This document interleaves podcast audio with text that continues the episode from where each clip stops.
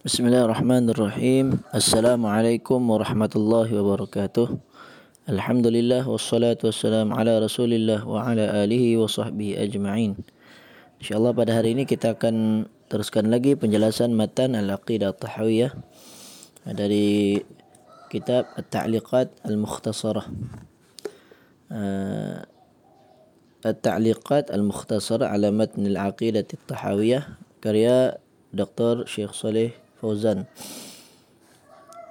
Matan yang ke dua ratus tiga berkata Al-Imam Abu Ja'far Al-Tahawi wa ulama'us salafi minas sabiqin, dan para ulama as-salaf dari as-sabiqin, as-sabiqun maksudnya dari generasi awal, wa ba'dahum minat tabi'in, dan generasi sesudah mereka dari kalangan para tabi'in, ahli ahli al-khairi wal-athar, adalah para pengikut kebaikan dan athar.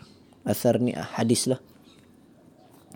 Wa ahli al-fiqhi wal-nazar, dan juga ahli fiqh dan wal-nazar, yakni yakni ahli yang uh, uh, ber apa yang pandangan mereka lurus benar. Wala yudhkaruna illa bil jamil, tidak boleh disebut-sebut kecuali dengan Uh, perkara yang uh, baik sahaja, pembicaraan yang baik.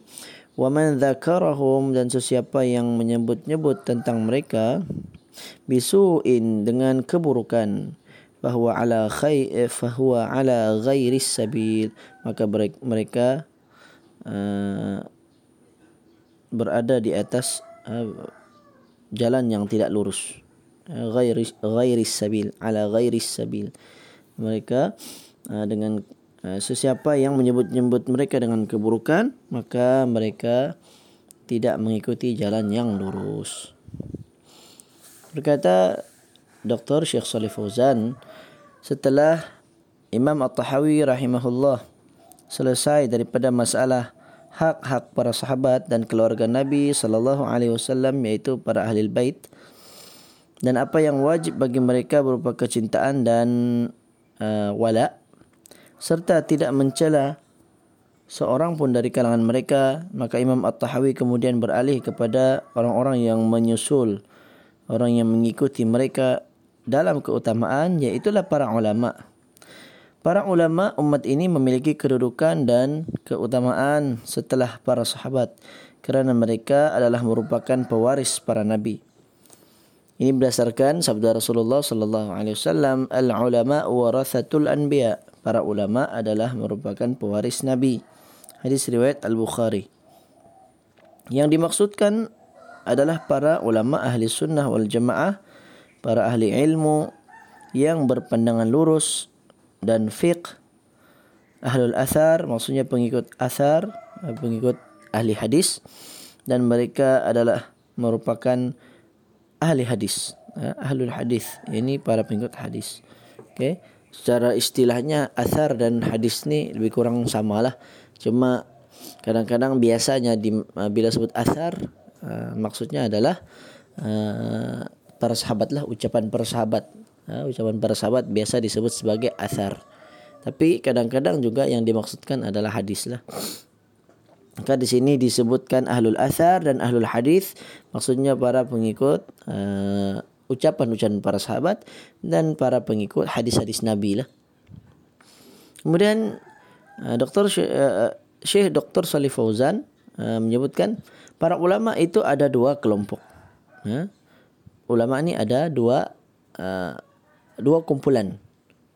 Kelompok yang pertama adalah ulama athar. Maksud ulama athar iaitu para ahli hadis yang memberikan perhatian kepada sunnah Nabi sallallahu alaihi wasallam, menghafal dan membelanya, untuk kemudian mereka sampaikan kepada umat dalam keadaan bersih dan murni, sebagaimana yang disabdakan oleh Rasulullah sallallahu alaihi wasallam. Mereka juga menjauhkannya dari setiap unsur yang masuk ke dalamnya dan membersihkannya dari setiap kebohongan. Mereka menyingkirkan hadis-hadis yang palsu, hadis yang maudhu', menjelaskannya dan membatasinya, maksudnya agar ia tidak terlebar, tersebar luas. Mereka ini dinamakan sebagai ulama riwayat. Nah, jadi ulama athar adalah ulama riwayat lah. Maksudnya ahli hadis yang begitu mengambil uh, perhatian, uh, sangat memberikan perhatian kepada sunnah Nabi sallallahu alaihi wasallam. Bukan saja sekadar memberi perhatian, mereka menghafal dan mereka menjaga. Mereka menjadi pembela. Ha? Sampaikan kepada umat Islam uh, yang sahih sahaja. Adapun yang tidak sahih mereka tidak sampaikan, mereka jaga ataupun mereka mendedahkan kepada orang lain. Ha? Kepada masyarakat, kepada umat, mana yang sahih, mana yang tidak sahih. Yang tidak sahih ha, mereka jelaskan. Okay. Ha, ha, itu adalah ha, kelompok pertama. Kemudian kata Syekh Saleh Fauzan, kelompok yang kedua iaitu ahli ahli fiqh. Okay, ahli fiqh. Atau kalau atau dalam Indonesia fikih, disebut fikih. Maksudnya fiqh.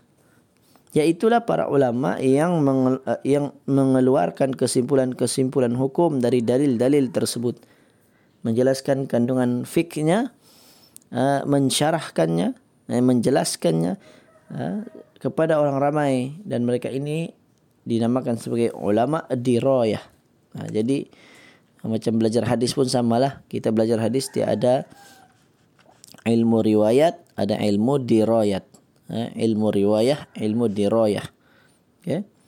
Di antara mereka ada yang menyatukan pada dirinya kedua ilmu tersebut, dan mereka ini dinamakan sebagai ahli fiqh, ulama al-hadis. Seperti Imam Ahmad, Imam Malik, Imam Syafi'i dan Imam Al-Bukhari. Semua mereka itu adalah merupakan ulama yang memiliki keutamaan sebagaimana sabda Rasulullah sallallahu alaihi wasallam, naddarallahu imra'an sami'a maqalati fawa'aha fa'addaha kama sami'a. Semoga Allah membaguskan diri seseorang yang mendengar ucapanku, lalu dia pun memahaminya, kemudian dia menyampaikannya sebagaimana yang didengarnya. Hadis riwayat Ibnu Majah. Okey, hadis ni menunjukkan keutamaan mempelajari ilmu hadis, di mana Nabi sallallahu alaihi wasallam mendoakan bagi orang yang sami'a, mendengar, fawa'aha, lalu dia memahaminya. Ya, dalam riwayat yang lain, fahafidhaha, dia menghafalnya, fawa'aha, lalu dia memahaminya, fa'addaha, kemudian dia menyampaikannya, kama sami'a, sebagaimana yang dia yang dia dengar.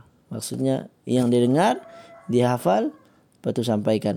Dia tidak menokok tambah dan tidak juga apa Uh, berlebih-lebihan. Maksudnya uh, contohnya hadis tu tidak ada pun Nabi riwayatkan, dia pun riwayatkan, nah, dia sampaikan. Ataupun suatu hadis tu yang tidak pasti datang dari Nabi, dia sampaikan.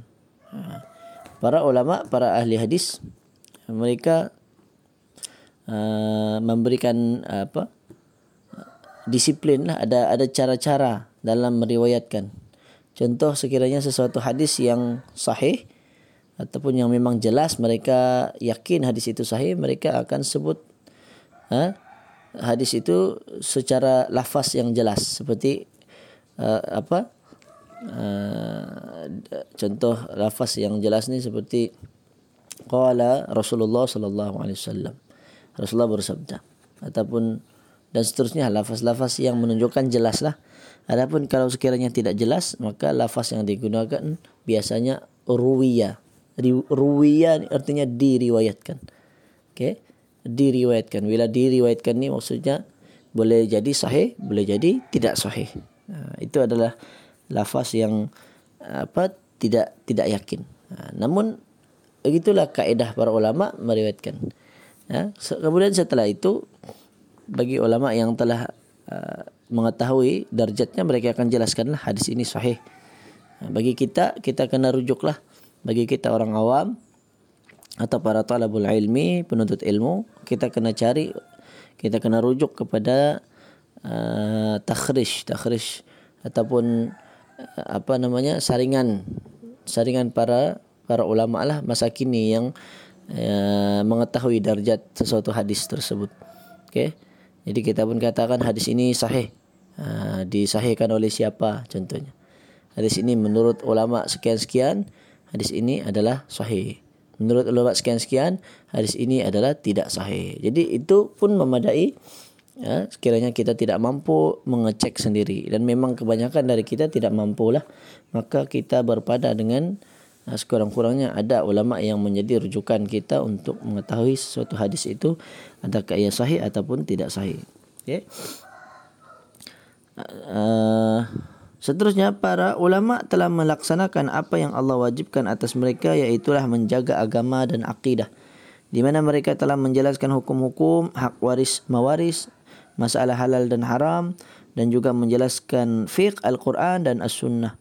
Mereka telah membuat perbendaharaan yang agung untuk umat ini bagi mendapat uh, bagi uh, yang dapat diambil manfaatnya dan dijadikan sebagai pengukur bagi permasalahan yang sukar sekalipun. Wallahu a'lam, insyaallah kita akan sambung lagi bah- sambungan uh, pada matan yang ke dua ratus tiga ini untuk uh, melengkapkan uh, pembahasan ataupun penjelasan dari Syekh Saleh Fauzan.